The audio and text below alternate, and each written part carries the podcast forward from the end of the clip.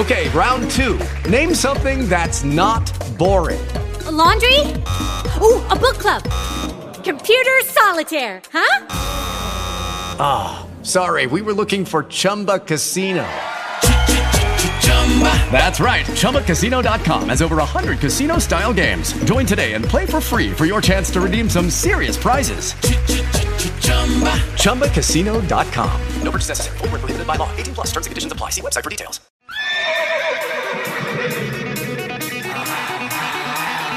There will be no death by inches.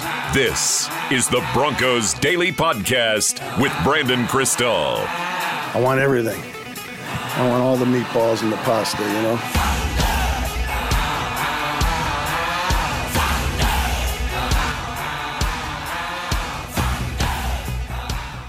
Happy Sunday, Broncos country. Coming to you from the Twin Cities.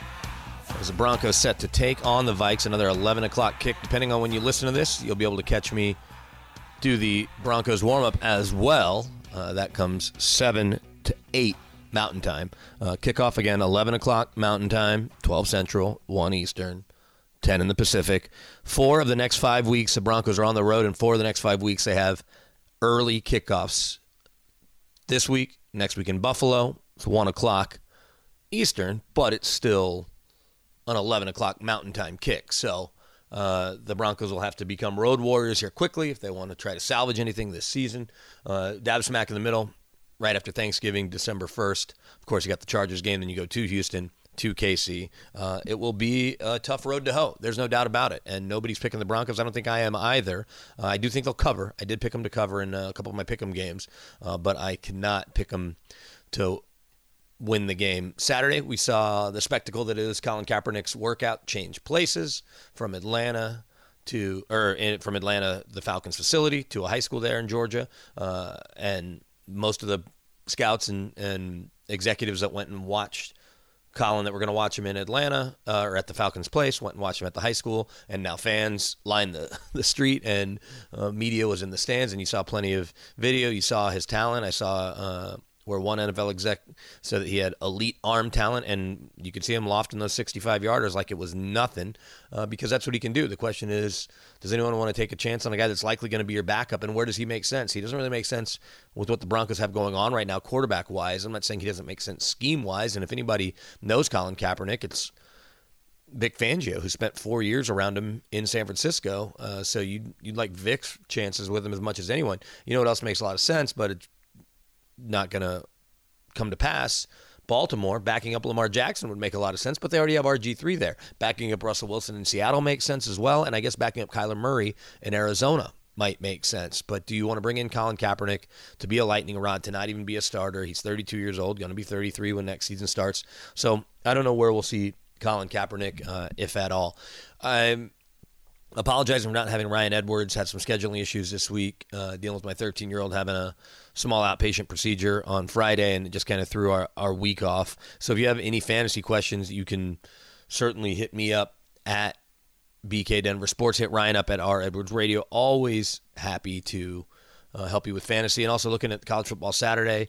Uh, the biggest story to come out of the day, without question, is Tua Tagovailoa's injury. Should he have been pulled? It was a second quarter. I get that the score was 35 to seven, but in the second quarter, you're not pulling your quarterback, and Nick Saban's taking flack because Mississippi State was just overmatched. But you're on the road in Starkville. Uh, a fluky kind of injury has been compared to Bo Jackson's injury on the bus from the Broncos team plane to the hotel. Rick Lewis and I were looking at video of Bo Jackson's injury and, and saw some similarities, and neither looked like they would be career enders. But when you look at dislocating a hip, it, it, just changes who you are. Now, Bo ran the ball, and we know he tried to play baseball after that and, and was okay with the White Sox.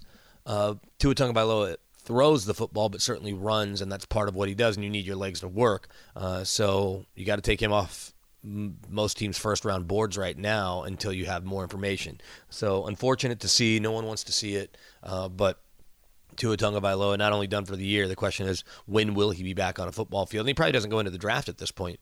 At this point, if you're Tua, you probably have to not only rehab, you probably have to sit next year and then play the year after. And then he's battling with his brother for playing time. Uh, so it gets really interesting and, and unfortunate to see how it's going to come to pass there with Tua Tagovailoa. So every week, you know, on Sunday we go behind enemy lines, and normally I get someone that covers the team. A couple weeks ago, I got Wesley Woodyard, who played for the Titans, plays for the Titans, uh, and so that was certainly unique. And this week, Tom Pelissero fell into my lap. He came to Denver. Uh, he lives in Minneapolis. He's their version of James Palmer. He covers the league, but he's at the Vikings a lot. He covered the Vikings and he worked for USA Today, and now he's been at the NFL Network for a few years, and he's as plugged in to the league and certainly to the Minnesota Vikings as anyone. So uh, I thought this would be a great person to talk to for behind enemy lines because he, uh, beyond the guys that cover the team, really has the trust of people in that front office and certainly a number of those coaches, especially because they've been at other stops and he's been able to cover them along the way. Uh, so here is uh, your look behind enemy lines with NFL Network's Tom Pelissero. Tom, you cover the entire league, but you're based in Minneapolis and are as plugged into the Vikings as anybody, not just nationally, but but locally. With apologies to my pal Chris Tomasson and, and folks like that. So I want to ask because Gary's Gary Kubiak's name has come up so much this week. Who's the offensive coordinator? Does Kevin Stefanski just get overlooked, or does Gary get too much credit, or how does it break down? Well, I think Kubiak gets brought up a lot this week for very obvious reasons. But what you have to understand is it was Kevin Stefanski's idea. He was behind it to bring in Gary Kubiak. He had become close with Klint Kubiak, who's Gary's son. Um, those two had been talking. Gary was looking to get back into coaching, and so everything lined up. The Vikings did a ton of interviews with different offensive coordinator candidates last offseason. Stefanski had been their coordinator, called the plays on interim basis for three games after uh, John Filippo had been let go. Uh, and they needed an overarching plan. Part of it with Stefanski was he's a first time play caller. He's been in the organization since 2006 when he was hired by Brad Childress as Childress's assistant not assistant coach, his assistant, and then moved up from there, coached a bunch of different positions, but had never taken this on. He wanted an experienced coach with him. It was the perfect alignment, especially because their philosophy on offense uh, lines up, and they're running a scheme that I'm sure Broncos fans are going to be really familiar with, having watched it out here. So is Gary in Kevin's ear the whole game? Gary is upstairs. Right. Kevin's on the sideline, so they are communicating throughout the game. Ultimately, Stefanski's the one who's actually calling the plays. He is the offensive coordinator. It sets up though a unique uh, dynamic. For instance, in training camp, they actually split their walkthroughs into two fields. So you had Stefanski running the first string offense, and you had Kubiak running the second string offense on a different field. It, it also allows coaching development too, because what they do is they just say, hey, normally you got however many assistants on offense, they can't all be doing stuff. Well, you split it into two. Now you can give guys more responsibility. They just they have more brain power in the room than they've had in the past and for the first time in a while, it seems like the Vikings have a stable plan that they're confident in on offense after all the changes. Well, it's got to make Mike Zimmer's life easier because he's a defensive minded guy to know that with a young play caller in Stefanski, he's got an adult in the room. The, the, Broncos have something similar here, and we'll get to that in a second. But to know that Gary, he can rely on Gary to handle helping Kevin run the offense, and Mike can just focus on the defense. Well, one issue that the Vikings had last year, and this is way bigger than football, but Tony Sparano passed away on the of training camp. Tony was that guy. He was the offensive line coach. He was, uh, I can't remember if he had the assistant head coach title, but he was basically that guy. He was kind of the liaison between Zimmer and John DeFilippo, who was the new guy who Zimmer had not worked with previously. When Tony passed away, which of course was a tragic um, incident, and the Vikings took the day off from practice. Everybody went to the memorial. When they got back to football, what really happened was you lost the mesh between the run game and the pass game to a degree because the run game was Sparano's baby. But you also had nobody as kind of that go between that Zimmer, somebody that he really trusted. Um, and they never were able to. Philosophically, it was a bad match with with Filippo, but not having Tony there was a big deal. With Stefanski, Zimmer knows him really well, but having another experienced voice who's been there, who's won a Super Bowl, uh, that's absolutely something the Vikings are happy with. Tom Pelissero from NFL Network here with me, and you're going to be covering Vikings Broncos for the network. And so, when you look at Kubiak's biggest success on offense, whether it was he and Mike together, all the great rushers they had in Denver, the best the offense ever looked was when it had Terrell Davis. And Dalvin Cook and Terrell Davis share share some similar attributes in terms of the way they they're built, the top end speed. And I think Dalvin Cook plenty of expectation coming in. He probably slid in the draft further than he should have. And then he just couldn't get over his injuries. Now healthy, he really does look like uh, if not the best back in the league, certainly in a short conversation. If you go back to the first, whatever he played, three and a half games before he tore his ACL in 2017, you talk to people with the Vikings, they'll say he was already our best player right out of the chute. He comes back from the ACL, rehabs that, has hamstring issues that really ruined 2018 he kept saying throughout the offseason, I remember asking Dalvin so many times, he was sick of hearing it. He's just like, I'm fine. I'm good. You know, he wasn't doing anything extra with the hamstring. He just he insisted he was going to be fine. Well, they finally play him, and I think it was the third preseason game, and he immediately rips off like a 70 odd yard touchdown run. You went, okay, that that looks like the guy. And then week one against the Falcons, same thing. Okay, that that looks like the guy. He just keeps doing it. He has this unique ability to move in any direction in space, whether it's cutting laterally, whether it's cutting sideways, backwards, forwards, whatever um, in addition to the speed. And the Vikings also are their scheme um, that that Stefanski and Kubiak have put in is really conducive to it because if you look at the numbers, they are running outside the tackles as effectively as anybody in the NFL. I'll have our wonderful NFL research stat, staff pull the exact numbers, but I know in recent weeks they have been number one in the league in terms of outside runs. That's not just the outside zone that the whole scheme is based on, but it's also these toss plays and counter toss plays where they are getting him on the edge. They got these athletic offensive linemen who can get out into space, get on the linebackers. You know, there are times where he's not getting touched. Now he can run people over as we've seen. He can knock you down. He can spin on you. He can do all sorts of different things. But um, some of his biggest plays this year he's getting to that second and third level without being touched. That's a credit to everything else the Vikings are doing offensively, and and Cook is absolutely uh, maximizing what he's getting with for opportunities. Yeah, it's funny you talk about that Dalvin Cook run. I was in the hotel room in LA, and that run probably would have gotten more play on the highlight shows if Andrew Luck didn't retire that same night because the Broncos were playing the Rams, and that, right. that happened while we're in the press box, and we're all checking to see if Adam Schefter's account is fake or what. And so, but I remember sitting there flipping that game on because it was an earlier start. It was a daytime game, I guess, early afternoon, mid afternoon in Minneapolis. And Dalvin Cook breaks off that run. I'm like, oh, he's good. I need to draft him in every fantasy league. And of course, I have him on zero fantasy teams. I also don't have Kirk Cousins on any fantasy teams, but it feels like I probably should. He's living up to the expectation are fans in Minneapolis a little less harsh on him right now because of the 18 touchdowns against three picks and how how well he's looked? It's tough to get a gauge on it because Kirk Cousins is on that short list of guys we've seen different, especially quarterbacks through the years, who no matter how well they play for however long, the moment they have a bad game, it's there it is again. He's terrible again. Blake Bortles was a perfect example of that, where he would have these really hot stretches, the way that he played uh, during their playoff run a few years ago. And then the moment he has a bad game, it's just, well, he's terrible now. Mitch Trubisky, for whatever reason, has fallen into that category too. And he's a young quarterback who you don't even have that much of a track record on, but you saw what he did last year. And nobody should be surprised that the Bears weren't going to pull the ripcord and go to a career backup in, in Chase Daniel. Um, with Cousins, you know, since week five, he has the highest passer rating in the NFL they had that, you know, the I think it was basically on national TV, the afternoon game against the Bears in Week Four, where he misses a couple of throws. He misses the deep ball to Adam Thielen on the opening drive right after Chase Daniel had taken over for Trubisky and driven length of the field. Misses Thielen. It just felt like here we go again. The Vikings never got going, and that was the week where. You know, that following Monday, Tuesday, Stefon Diggs didn't show up for work. Um, Adam Thielen said some things after the game that, to a large degree, knowing Thielen was a lot was exaggerated in terms of the reaction to the things he said, but Cousins apologizes to him on the radio show. All these different things that were going on. Since that point, Cousins has been one of the best statistically uh, quarterbacks in the entire league. I, I don't know that he's ever going to get out of that. And I've talked to Kirk about this before. We sat down before week one, uh, and he told me because I was asking him about, you know, just, you know, kind of the expectations and everything that happened last year. Week 17 me and him happened to be walking out of US Bank Stadium at the same time. Him through the players' door, me through the media door. He's walking into the players' parking lot, and there's a couple of drunk idiots who are just screaming obscenities over the fence at him. You blew it. You ruined the season. Because this was a team that was in the NFC title game.